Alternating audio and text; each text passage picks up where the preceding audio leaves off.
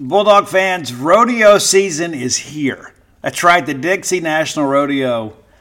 Get ready to roll, man. And uh, I remember being a kid, that was like the biggest highlight for us. My grandmother would get us tickets every year, and me and my brother would wear our cowboy outfits. We'd put our boots on, have our chaps, our vest, and we'd go up there. And just in case one of the cowboys got a little bit scared to get on a horse or a bull, we were willing to do it. Yeah, for sure. Guys, boots aren't just for going out to a country western bar and doing a little boot scooting. Maybe you got a little Texas two step in your game. Tecovas can make you look better than ever. Absolutely. And here's the deal, too. That's the thing the versatility of Tecovas is you can wear them somewhere nice or you can live life where you don't go gently. That's what Tecovas does for you. Yeah, it's a rugged, handsome boot. It's my favorite boot brand, and it should be yours too. Be sure and check them out. Tecovas believes in Western for all people, and you can feel that when you go into their stores. When you walk in, you'll be greeted like family, offered a boot shine and a drink, and maybe even an adult beverage if you prefer. And you can get custom fitted for a new pair of Tecovas boots. You can get custom leather stamping or branding, whatever you need to make it feel somewhat individual. Look up your closest store at tecovas.com. But if you can't make it to a store, Tecovas delivers the most premium quality and most comfortable Western goods right to your door. Visit tecovas.com. That's T E C O V A S.com. And you know what, partner? Point your toes west. Today's podcast is brought to you by NerdWallet's Smart Money Podcast. What's the best way to help you and your finances thrive? The answer can be overwhelming with all the financial misinformation out there. Fortunately, you can turn to NerdWallet's objective finance journalists to set things straight and help you make smart decisions with your own money.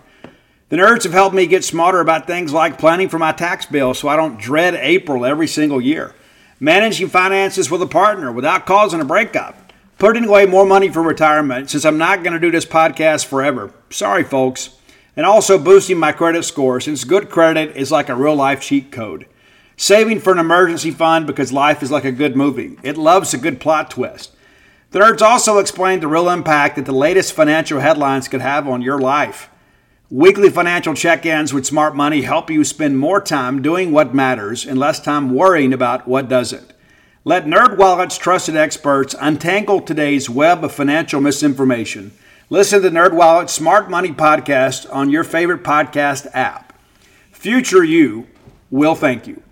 Welcome to the Boneyard with Steve Robertson. As always, I am your good friend and host, Steve Robertson, here on the Maroon Friday edition of the Yard. Hope things are well with you wherever you are today. As we turn the mic up a little bit, you might have heard me get a little louder there. It's part of the deal. Hope you guys are well. It is a beautiful day here in Starkville, Mississippi. A little bit warm, but it's beautiful. It's supposed to be a sunny weekend. Not incredibly hot, but it's going to be warm, low 80s.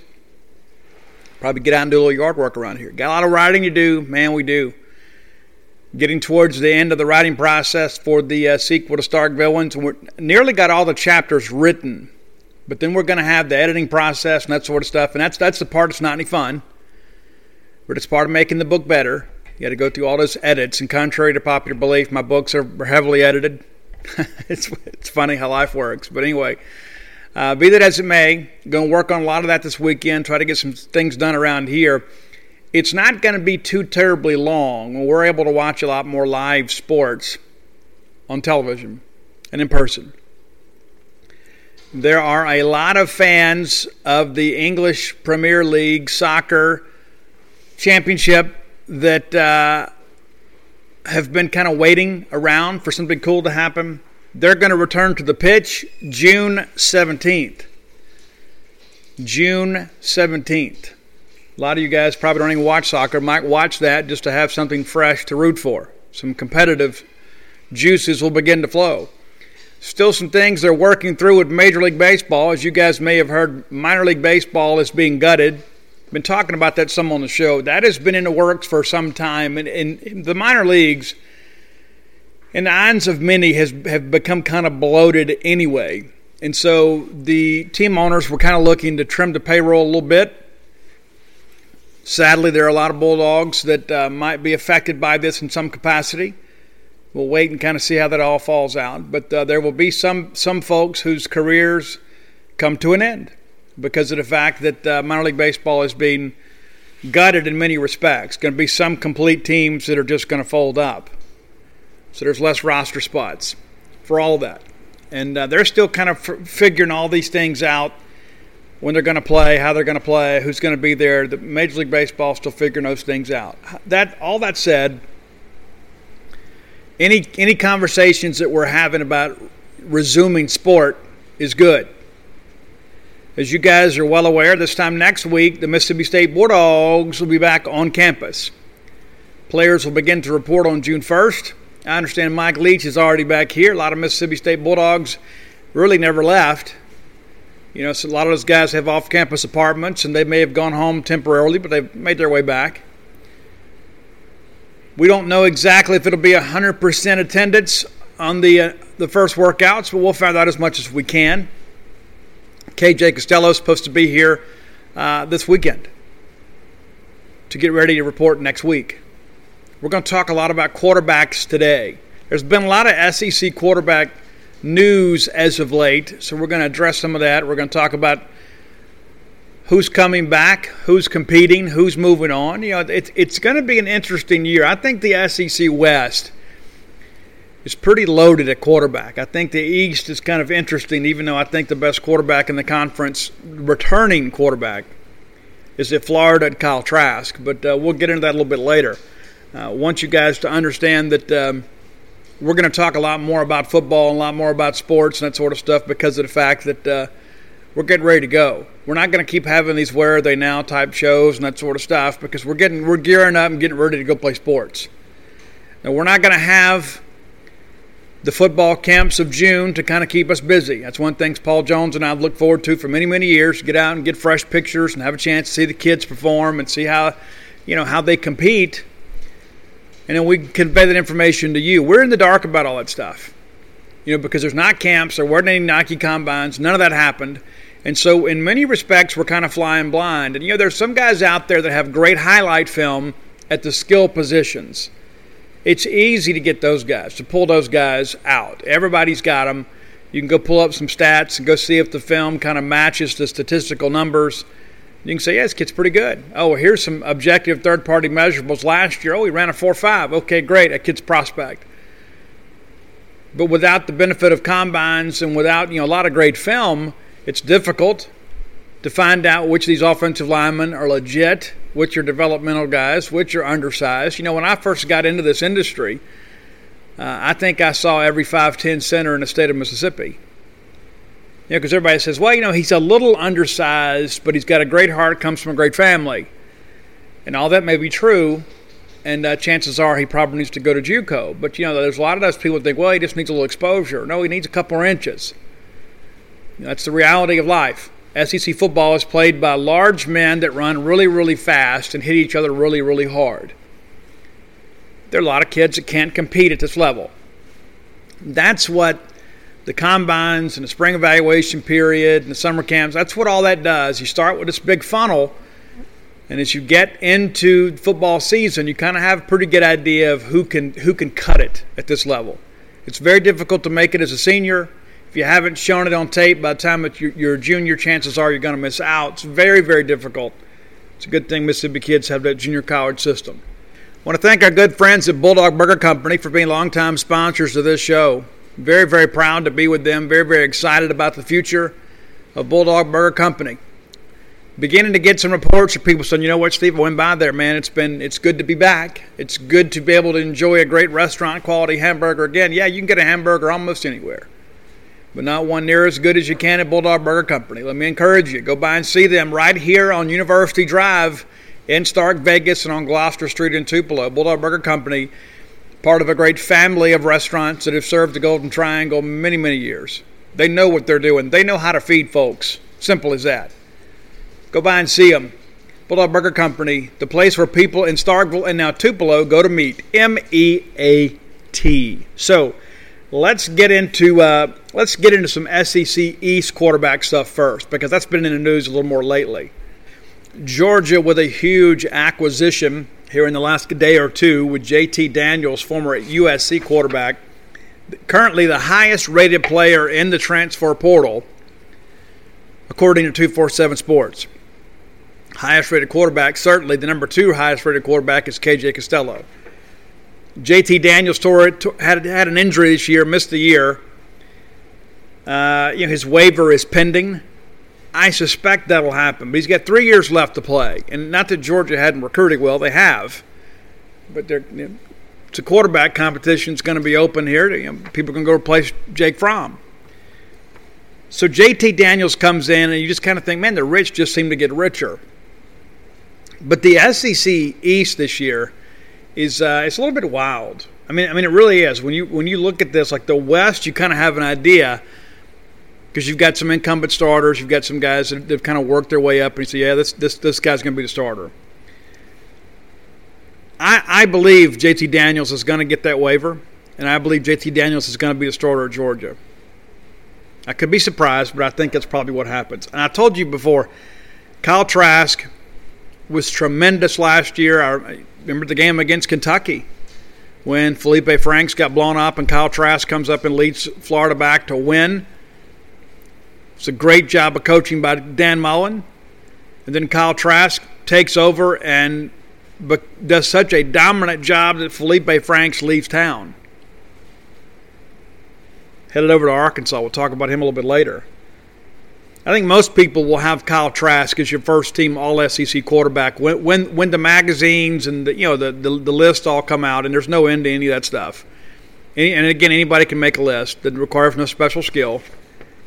But Kyle Trask, I think, will be at the top of everybody's list. He is that good. Very, very good player.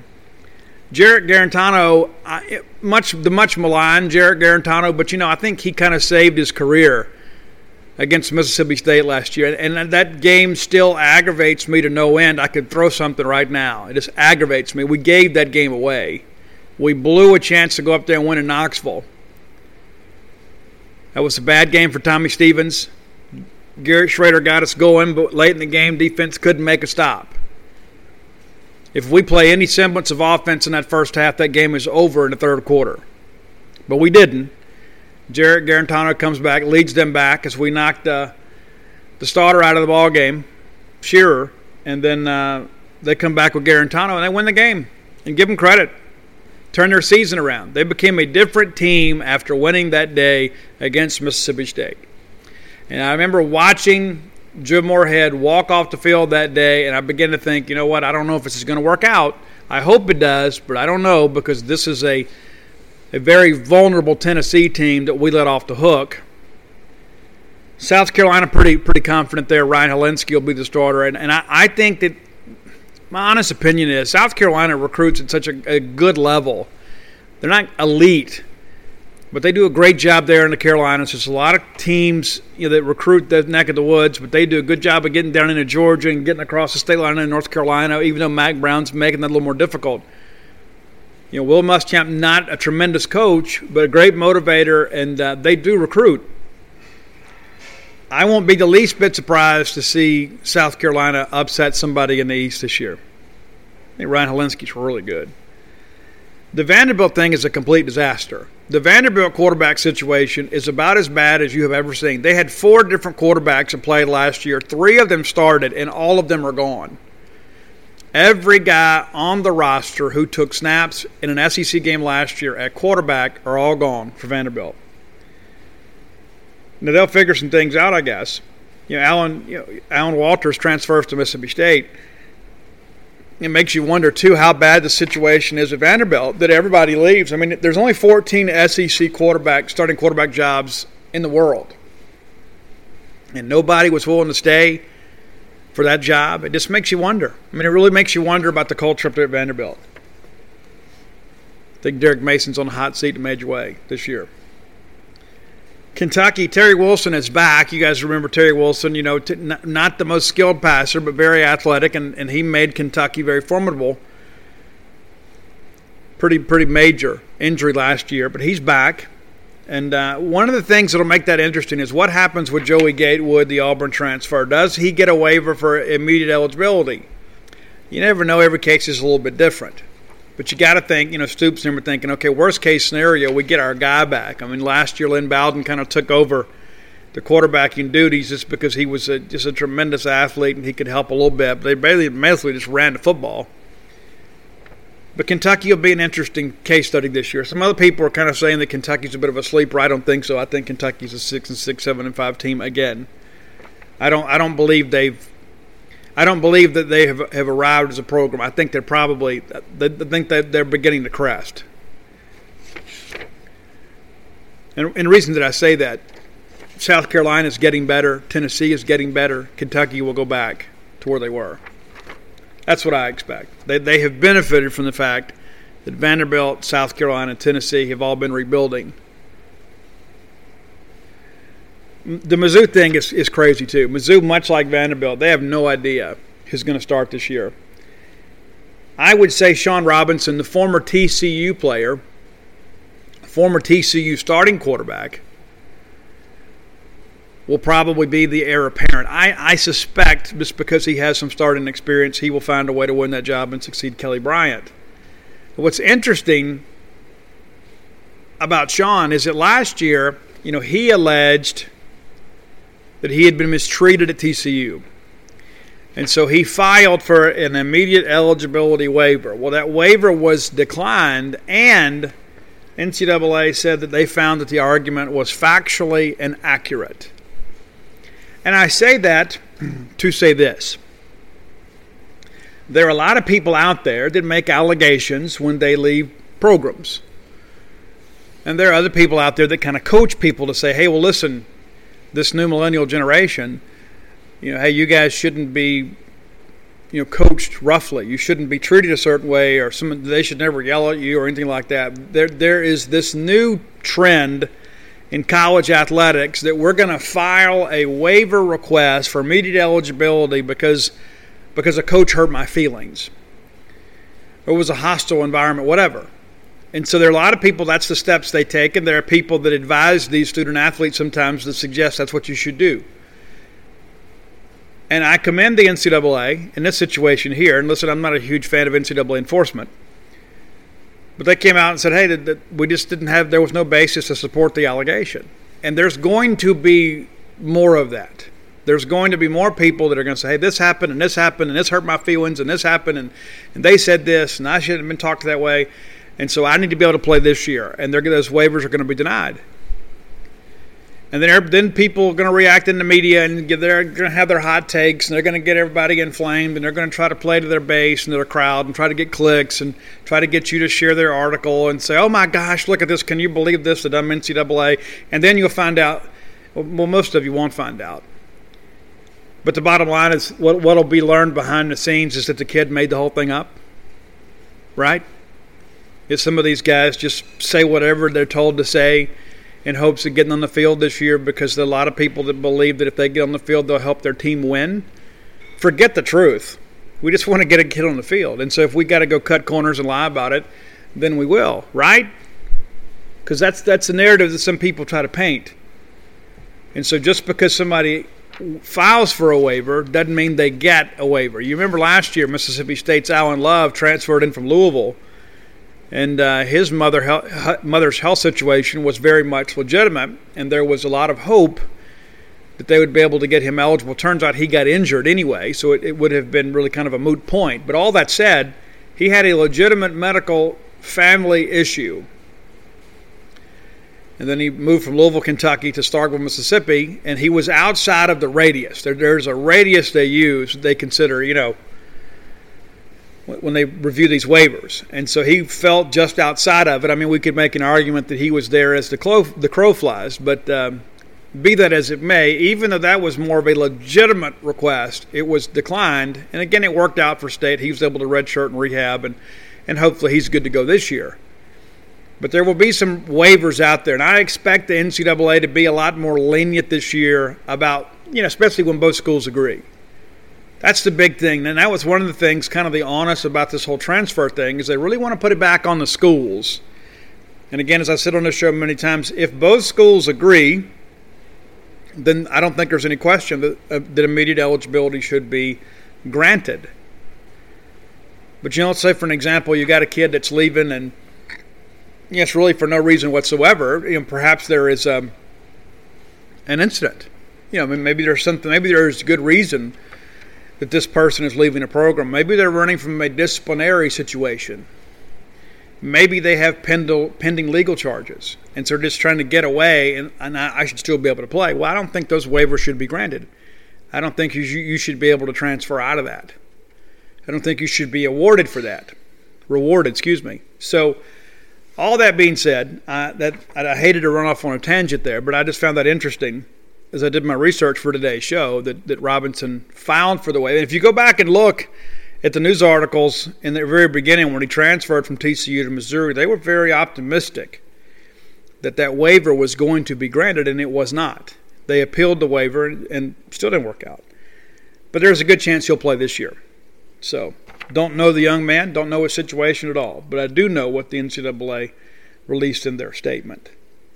I tell you what, let's go ahead and do the top 10 list before we get to SEC West quarterbacks. And, so I, get a lot of messages from, from you folks about these top 10 lists. It has really kind of grown to the point that uh, I get multiple requests every day, and that is okay, keep sending them. Some of them interest me, some of them don't.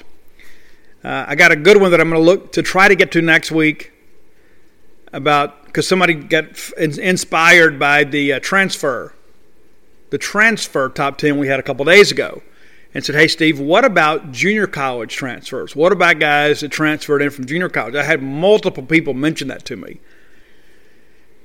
You can go all the way back you know, to the 50s, and you can find some guys that are legends at Mississippi State that came up through the Mississippi junior college system. And so that's going to take a little time to put together.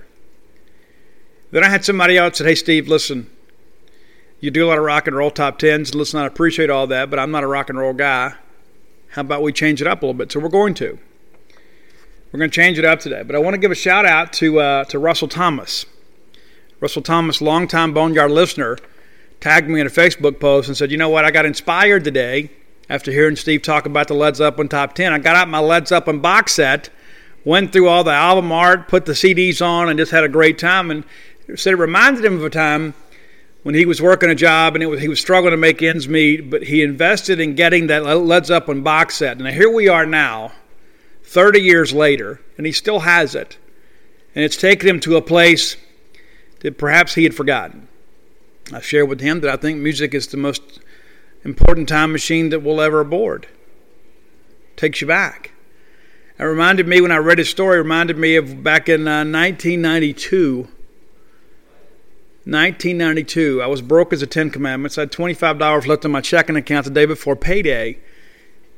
And I went to Sound Shop at Cloverleaf Mall in Hattiesburg, Mississippi. And Frances, the beautiful blonde Frances, waited on me. Loved her. Loved Larry, the whole group there. Knew everybody by first name because I spent so much time and money in there. And that's how it was back in those days. You'd hang out in record stores whether you're buying anything or not. Sometimes you had to talk yourself into it. But I went in there and I bought a VHS, the Mother Love Bone VHS. Told the story of Andrew Wood. Of course, that was the precursor to Pearl Jam. And so it's amazing that the, the, things that we invest in, at the time, they just seem like, well, it's, it's really not a big deal. But you look back in hindsight and say, you know what, I made that, that decision to buy that. And, and uh, I'm really glad that I did. So let's get into uh, top 10 today. We're going to go, we're going to go top 10 80s rap songs. Top 10 80s rap songs. And I'm going to go and give you a little some parameters here because I've already had some people in my house disagree with me, and they're wrong, and you will be too if you disagree with me. So here's what I did. Okay, so because I wanted to get more 80s rappers' names in the show, I limited to one song per act because I could probably rattle off about eight or nine Public Enemy songs that are among my favorites, and then you wouldn't have anybody else. And so, I, I, so there will be some classic rap artists and bands in this list, and you may like a song better. But I limited it to one song per artist. Okay? Also, I like rap music that you can dance to. Some of it has more of a message than others, but I also like rap music that has a message. Sometimes I don't agree with all the politics behind the message. But I still enjoy hearing people that are passionate about public issues. I don't think it's always just about dance. I think sometimes, as I mentioned, Public Enemy, Public Enemy, Rage Against the Machine, uh, NWA, all those acts very important to me because of the fact that I've always been, uh, you know, a person that believed in re- rebellion in, in, many respects, and I don't mean rebellion, uh, you know, in necessarily a biblical sense, but you know, there has uh, nothing ever changes in the world until people get loud. And uh, the climate of which we're dealing with things now, I'm not going to make any political statements about any of that stuff because I want you to be free of all that when you come here. This is supposed to be, you know, a family show. But um, you know, the greatest changes in, in our country have always come when people have risen up and, uh, and stood up for themselves. So, no matter where you come down on those issues, I always respect the right of any American to be able to speak their piece, right or wrong, but to be able to be heard. And I think many of those, uh, especially those 80s rap artists, uh, were kind of revolutionaries in many respects and uh, not only changed music but changed American culture. So here we go. And again, some of these are dance songs, so maybe maybe put them on your playlist and dance a little bit. Number 10, the number 10 80s rap song in my mind. It is a classic. I heard this a couple days ago. It's Rob Base and DJ E-Z Rock. It takes two.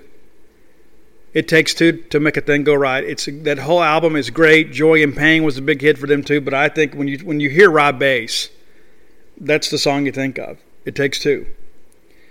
Number nine for me on my list, and again my list is correct. If you if your list differs, you're you're wrong. Is I Get the Job Done by Big Daddy Kane. There's a lot of Big Daddy Kane songs I like. He, he was a little more dancey, I guess you could say. Always had you know kind of a, a track you could dance to. If you don't know Big Daddy Kane, let me encourage you give Big Daddy a try. Number eight on my list, Run DMC, and I could have gone with a number of songs here, but I went with It's Tricky. I could have gone with My Adidas. I could have gone with Hard Times. I could have gone with so many. Hard Times my first Run DMC favorite. Very basic drum track, and you can watch that great documentary about uh, Jam Master Jay on Netflix if, if you're interested in that. Um, and a lot of people say, well, Steve, how could you not go with Walk This Way? I didn't because it was a collaboration. It was originally an Aerosmith song, while Run DMC and Aerosmith had a great, great run. And that video was an MTV favorite for I don't know how long. Uh, it was it was kind of a precursor to to what happened with Public Enemy and Anthrax when uh, when they did Bring the Noise, which is one of my favorite collaborations of all time. But it's tricky. Wanted Run DMC to be on the list could have gone with a lot of things, but I went with It's Tricky. Uh, number seven on my list, Special Ed. I got it made. I think that's one of those jazzy tracks that uh, kind of stands on its own. It still stands up today. I listened to it before I recorded the show. If, if you pull up and listen to Special Ed, I got it made, it sounds like it was recorded last week. I mean, the delivery is so great, uh, the instrumentation is great it doesn't sound like it was recorded back in the 80s. It is a masterpiece. I, I, absolutely love that song. Love his delivery, love his style, love his flow. It's great. Number six, uh, who I think in many respects, arguably the greatest rapper of all time. And I know a lot of people say, well, Steve, you're out of your mind. No, I'm not. I'm not. He was a pioneer, does not get near the credit that he deserves. But it's Eric B. Paid in Full by Eric B. and Rakim. Uh, and I remember when uh, Eric B. was the president. You know, Rakim, uh, people forget too about Rakim. Rakim, as a rapper, was one of those people too that he was so different from everybody else. His delivery was different. He didn't get sped up. He was one of those guys too that always had something insightful to say. You go back and listen to some of their earlier stuff. You know, that they were one of the first people to kind of have like a live DJ when they recorded uh, with Eric B. And so, and I got a little confused when I was talking about this. But all that being said, um, they were pioneers for this genre. And for those of you young people, if you when you listen to Paid in Full, you're going to find out that that song has been sampled and sampled and sampled by everybody in the industry. It seems. Number five, and I could have gone with a lot of different songs here because this is one of those guys too that was one of the pioneers in rap, and uh, I remember watching him on American Bandstand. And yes, I know I'm dating myself, but it's LL Cool J. And for those of you that don't know, the J stands for James. The LL stands for Ladies Love Cool James. That's what LL Cool J stands for. I went with I'm Bad. I could have gone with any. I could have gone for I'm that type of guy. Any of that stuff off Walking Like a Panther. Could have gone with Radio. Could have gone with uh, Ring the Bells. Could have gone with a bunch of different ones. It's jiggling. Could have done all that. But I think I'm Bad. It's kind of the quintessential LL Cool J song. It's my favorite. Number four on the list, representing the West Coast. Some of you know him as Detective Finn Tutuola from Law and Order's SVU. I know him from the West Side. Ice T, Colors.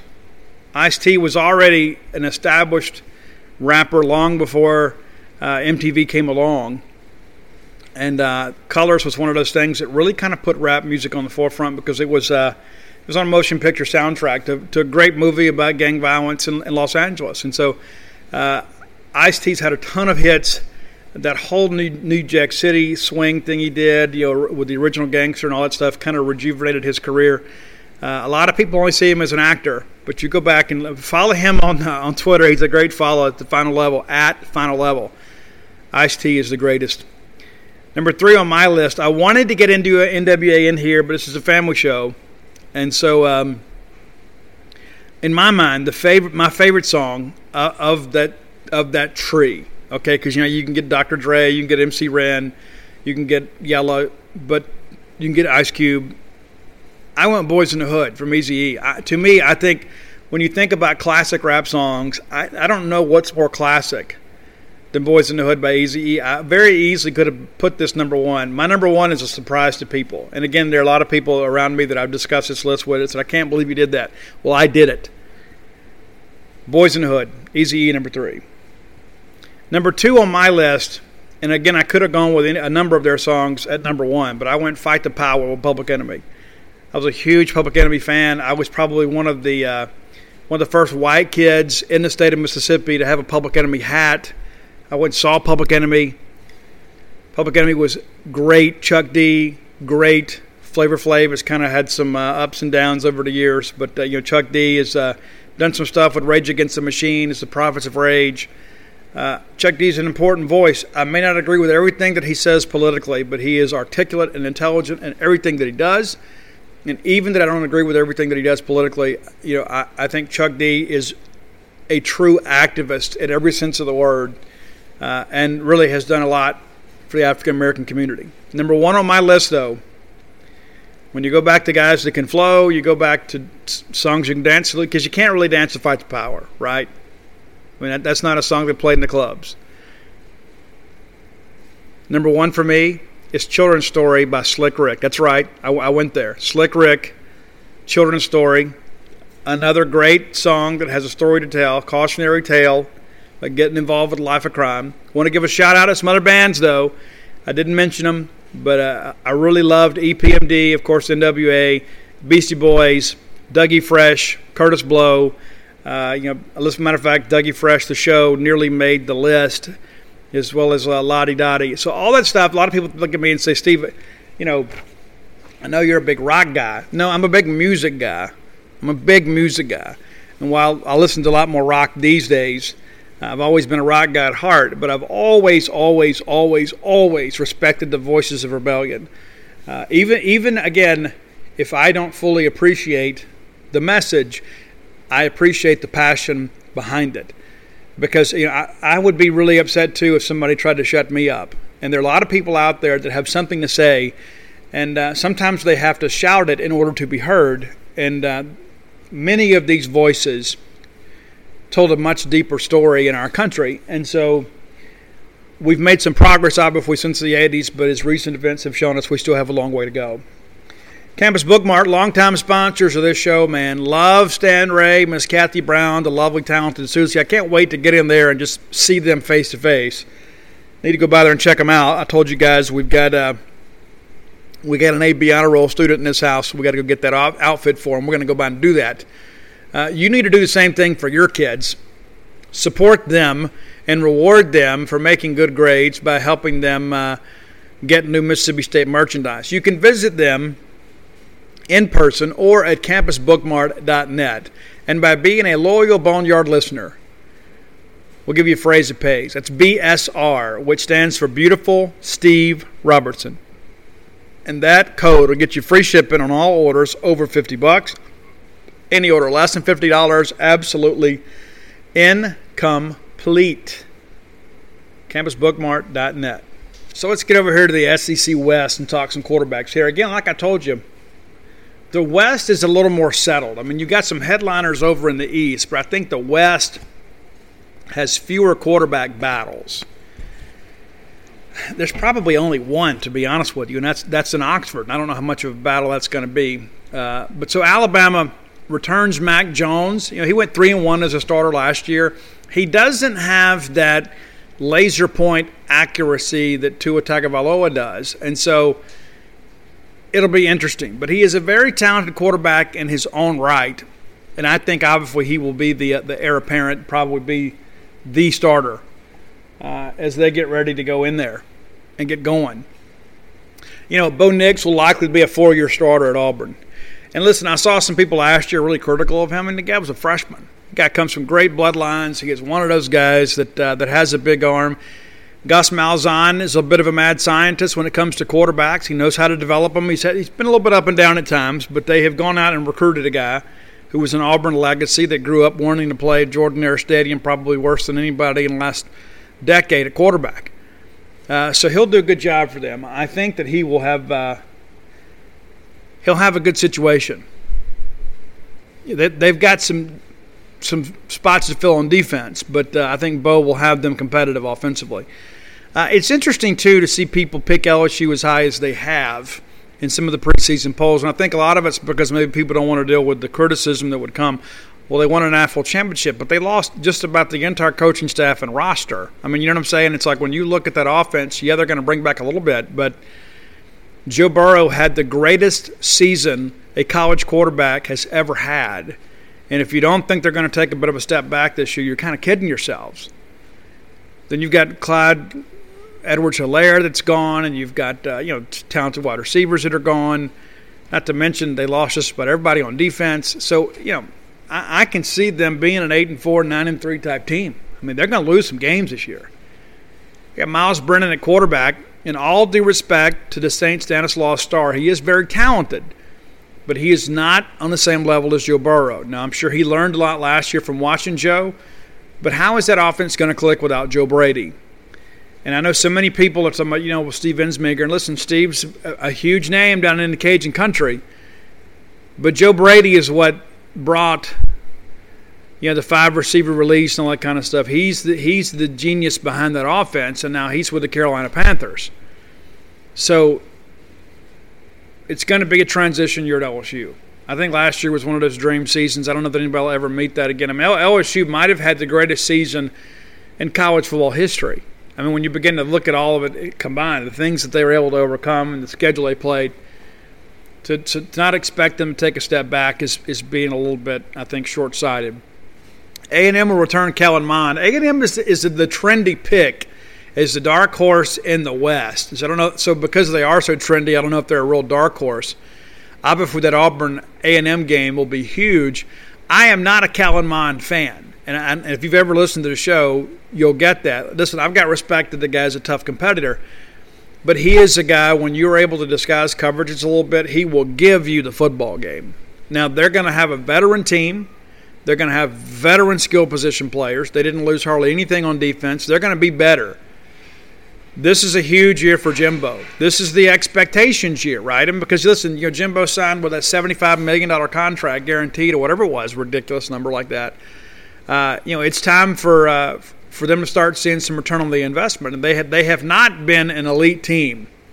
when you're making that type of money, and you go out and you take Florida State's coach, and you you know you break the bank and you make the headlines, you better do better than go to the Gator Bowl. All due respect to the Gator Bowl, we've had some great memories there, but you understand my point it's time for Jimbo to make a move. Now he's not going to be on the hot seat, but if people are going to take Texas A&M seriously, this has to be a year where they really challenge in the SEC West. And I don't think that Alabama or LSU are near what they were a year ago. and I really don't think it's close. So I could see A and M picking somebody off. It's going to depend on how the schedule works. Uh, KJ Costello, of course, transfers into Mississippi State. Excited about that. Excited about him. Excited about what he brings. I think he gives Mississippi State a running start into offensive installation because this is a guy, obviously, that has some NFL aspirations. A lot of people believe that he is going to be drafted, which is interesting because you had Dak Prescott, who was drafted. You had Nick Fitzgerald, who played pro football last year. Yes, it was the XFL, but he played. Then you've had Tommy Stevens drafted. And now you've got KJ Costello. You know, we went decades without having a quarterback drafted. We may have four in a row that end up playing pro football. It's funny how life works. But KJ is going to come in here, and I think KJ gives you a leg up on a lot of people. He is going to make you better just because, number one, he's already been in the fire. And so you've got some receivers out there that need some guidance and some direction. And the sooner that he can get on the field with those guys and work out and train, the better off everybody's going to be. But I see some of these uh, some of these idiots that you know, put the oh states of four and eight, five and seventeen. Man, get out of here! Get out of here! It's ridiculous. All right, we mentioned Arkansas. Uh, they get Felipe Franks. You know, I don't know if Arkansas, man, that, they were a complete mess last year. I mean, an absolute mess uh, when it came to uh, quarterback play last year. And you remember they took brought in Nick Starkel and uh, I guess it was Mason Hicks or Mason Hicks, is his name. Uh, but my point being is they went out and got down two grad transfer quarterbacks, and uh, were easily the worst team in the SEC West. And those are the things that I look at, and I begin to ask myself, you know, what took so long? You know, when Chad Morris goes out and gets his guy, and then gets another guy, and then is that anemic on offense? I mean, when you're having to put Jerry Jones' grandson out there, who was really kind of a courtesy roster spot, to move the team, I mean, you know, come on. And you got KJ. KJ comes in and does some decent things, but, uh, you know, obviously with Felipe Franks coming in, you know, KJ obviously is probably, uh, you know, in waiting. You know, he's going to be working. Then you've got a situation at Ole Miss, you know, and, and here's the thing. You know, I'm a Rich Rodriguez fan. I know some other people are thinking, oh, you know, he's kind of over the hill you know, when Rich Rodriguez was at West Virginia, what he was doing with the quarterback run, with Pat White and uh, Levi Slaton and and uh, and those guys, it was kind of it was from a different era, and it seemed like he was like he was the innovator in the game, much like when Urban Meyer, you know, was at Bowling Green uh, you know, it just seemed like that they were on the cusp of doing something pretty cool. And then he goes to Utah, and you're thinking, man, there's some, there is something to this. That's how it looked with Rich Rod. So he gets the job at Michigan. It, you know, shoestring Robinson becomes. Uh, a lot of people thought he was going to be a Heisman guy, you know, but, but again, nobody, I don't think, in the game today handles the quarterback run the same way that Rich Rodriguez does. And the work that he did last year with John Rhys Plumlee was incredible. I mean, it really was. I mean, think about this, and, and people are going to say, well, Steve, you're just throwing shade at Ole Miss. That's not true. They didn't have a lot of experience on offense last year. They didn't have a lot of experienced playmakers on offense.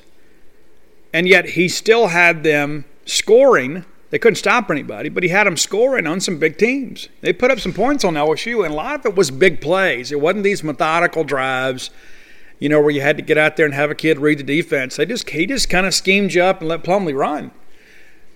I suspect that they will have a package for he and Corral both. You know, last year when State played Ole Miss in the Egg Bowl, you know, Plumlee uh, played and the quarterback run just wasn't there. I thought Jaquarius Landrews and Willie Gay did a great job kind of limiting Plumlee in the running game.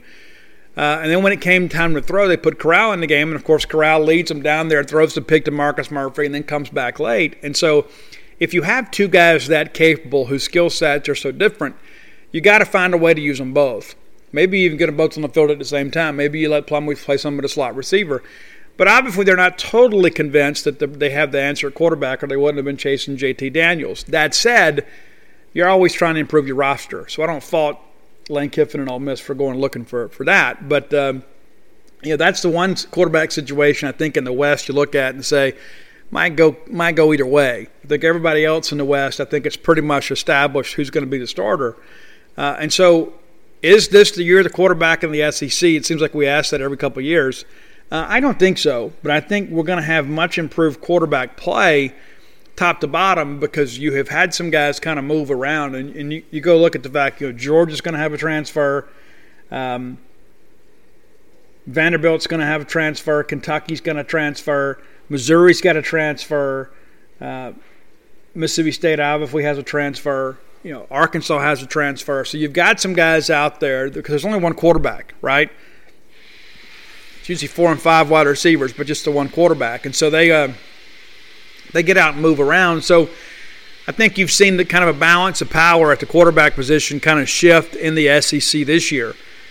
But there's a lot of people out there in the national media that are very curious about what is KJ Costello going to do in the Mike Leach offense. And a lot of that's going to boil down to how quickly the Mississippi State receivers can kind of get on the same page. And uh, with those guys getting here next week, that is job one. I don't think there's any question. KJ's got to immediately get in the group text and say, hey, guys, let's go throw.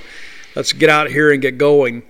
Uh, it helps to have an NFL prospect coming in at quarterback, and he's not a dark horse prospect. This is the guy that many people expected to be the starter uh, last year at Stanford throughout the year, but he had some injuries, and then expected him to be an early declara- declaration for the draft. Uh, and so things didn't quite go as well as, as he wanted. But that said, he will have an opportunity now to play in the probably the most uh, quarterback friendly offense in the history of the game. Going to line up and just kind of throw it around. And if those Bulldog receivers can carry their end of the deal, it could be a really good year. Now, I'm not expecting State to contend for the West. I'm expecting State to be a very, very solid bowl team. I think State's going to be a good team this year. And I think, you know, we've got some question marks on defense, and I think this delay probably hurts the defense more than anything. Of course, you'd love to have had KJ Costello out there uh, in the spring throwing to receivers, you know, as much as he could. So we, it's going to be difficult to make those reps up. But I think it's even more difficult because of the fact that you're making such a change defensively in the alignment. It's going to take some time to kind of get your keys down and, and, and kind of get all your reads and what you're going to do. And there will be some miscommunication. I think we're going to be well ahead offensively of where people expect us to be and probably a little bit behind defensively just because of the fact you got a lot of new players lining up in different places, watching different keys. And so it's going to be a little bit different. And so the sooner the better. We'll get everybody on the field and we'll get going. But uh, I don't worry about the quarterback position at Mississippi State.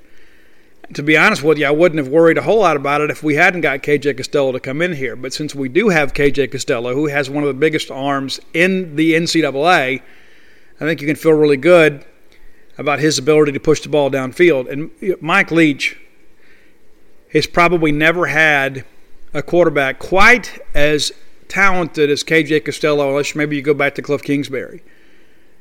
Maybe Graham Harrell. But I, I would say KJ is probably a little more accomplished coming out of high school. And so with Mike's, you know, ability to develop quarterbacks, and you have a guy like this that is already so far ahead of the game, it'll be interesting. You know, he didn't have to have a chip on his shoulder to kind of get motivated. This is a guy that understands that he's he's trying to make everybody realize that he is a potential first or second round type guy. He's going to get a chance to, to showcase that. And, and it's been a mixed bag with Mike Leach quarterbacks. There have been some very prolific quarterbacks that put up some huge numbers that have kind of been labeled as systems guys that hadn't really drawn the attention of NFL scouts. This is a different situation with KJ because he was already on the NFL radar. And I interviewed his trainer some time ago, and he told me that KJ feels like he's got a little something to prove because he didn't expect to be back this year. He thought he would go out and be drafted and be prepared for a pro football future this summer. And uh, yeah, listen, they, they reached out and kind of got some feedback from some uh, some people in, in the uh, NFL draft stock business, and uh, they felt he was a little bit lower than he wanted to be. He had the ability to take advantage of a grad transfer, and here he is. This could be a great scenario for Mississippi State. I think we're going to be able to outscore some teams. And I, I will still contend to you my hot take of the year Mike Leach is going to get somebody that people aren't expecting. Mike Leach is going to upset somebody this year that people aren't expecting. A lot of people are sleeping on Mississippi State, and that's fine. I, I think sometimes State does better when we're a little bit under the radar. Uh, but I think the SEC West is absolutely wide open. I've seen some of these people expecting Alabama to go undefeated. I, I, I don't see it. I, I really don't see it. I think it's going to be a very interesting year in the uh, SEC West. The East will obviously come down to Florida and Georgia, probably who wins that game wins the East. I think the rest of those teams over there are going to have a difficulty challenging those two. But I think the West is a lot more open than people realize. I think I think A and M is going to make things awfully interesting. Well, that, that's going to wind it down for today. Uh, a couple more things I want to talk about before we get out of here, uh, just to share. You know, one of the things I don't know if you guys know about me is that uh, I really enjoy playing cards. I, I, really do. I really do. And, and one of the things that I love most about playing, I, I enjoy Rook probably the most. And people ask, Steve, what poker's a real man's game? I enjoy playing poker too, but I enjoy Rook because of all the strategy involved in it. There's a lot of strategy involved. You know, you bid for the kitty and you got to name trumps and you got to play with a partner. And there's just a lot of things about Rook that I find very intriguing. And one of the things that I love to do the most when I play cards, whether it be poker, but especially Rook, when I know that I have the hand and I know that other people are, are trying to go chase the kitty because they want to change their momentum or their station in the game, they want to go improve their positioning that they may get a little over aggressive at times. They may go ahead and say, you know what, hey, I'm going to go ahead and get the kitty. And then they'll get it, and then they'll name the trumps, and then we set them. And, you know, by setting them means, you know, that they bid so many points and they don't get them. And so we advance, and then they go backwards. And so I say that to say this there are a lot of people out there that are not very good card players. And I don't just mean at the card table, I mean in life. There are a lot of people out there that they're trying to bluff their way through all of this and then as things begin to develop, they don't realize the hand that perhaps we hold. And so they're feeling good about life, and all of a sudden they get down to the last couple of uh, hands and they realize, oh my gosh, we're about to get set, and there's not anything you can do to, to save it. And so remember that as you kind of go throughout things and you read some of the media coverage and that sort of stuff. There are a lot of people out there they think that they have got a winning hand. They have kind of conned the game a little bit, but they they don't have the red one or the rook. They just kind of over overshot their hand a little bit, and at some point there will be a price to pay sooner rather than later. That's going to do it for today. Remind you, if you hadn't done so, go to StarkVillains.book.com. Get copies of Flim Flam and Stark Villains. You can get them personalized. Matter of fact, I'm having to sign books every week. You guys are doing great. You can find them at great bookstores all over, but if you want personalized copies, I'm not doing any book signings probably until September. And so, if you want a personalized copy for Father's Day or a birthday or a wedding gift or whatever, you got to get it from StarkVillains.book.com. And if you're looking for Stark Villains clothing, you can find that at StarkVillains.com.